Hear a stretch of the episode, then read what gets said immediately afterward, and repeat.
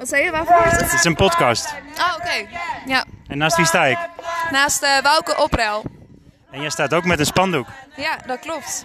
We staan in Den Haag tegenover het ambassadeurgebouw van Bangladesh. Ja, dat klopt. Maar waarom?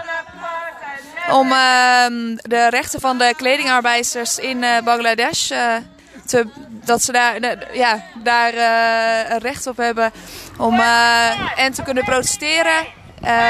Die worden nu met vreedzaam. Ze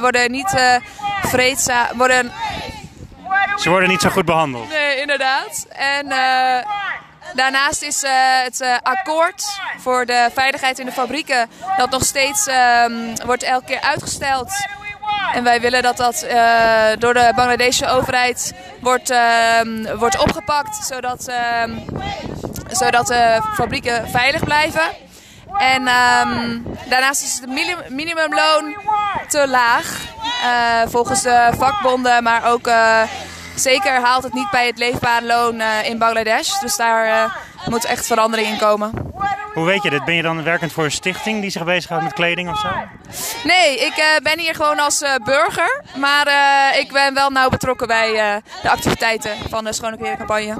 Ja, Schone Kleren Campagne. Veel mensen kennen het misschien nog niet eens, omdat ze gewoon te veel naar andere dingen kijken op social media. Zou goed kunnen, ja. Ja, ik heb het idee dat het inderdaad niet zo bekend is bij het grote publiek. Nee. Maar wereldwijd heet het Clean Clothes. Ja, Clean Clothes Campagne. Klopt, ja. Ze hebben inderdaad verschillende... In heel veel Europese landen.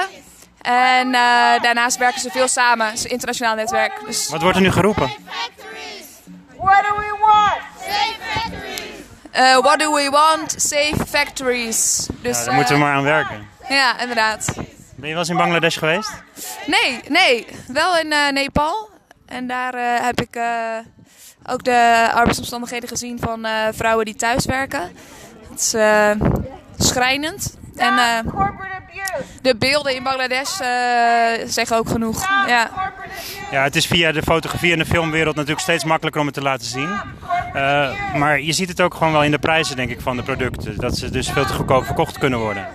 Zeker, ja, klopt. Ja, en ik denk inderdaad, de transparantie is gewoon heel belangrijk.